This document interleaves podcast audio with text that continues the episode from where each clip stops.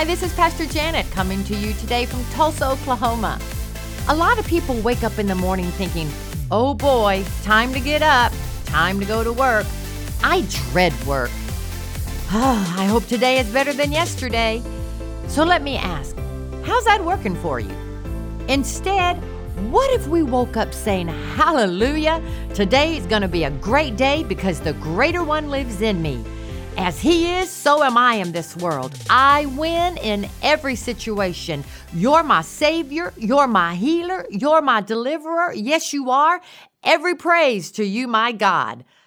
I remember the story my husband Mark tells of when he was first born again in college.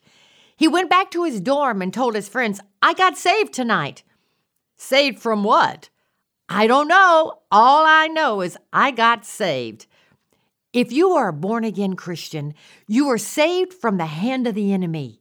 You've been saved from hell. You've been pulled out of the kingdom of darkness and translated into the kingdom of light. The Spirit of God has come to live inside you, and you've been given the life, nature, and ability of God on the inside. He is your Savior, He is your healer, He is your deliverer.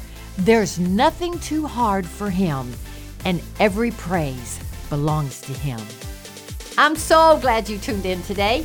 If you're interested in a copy of my devotional, The God Life, go to our website, woctulsa.org.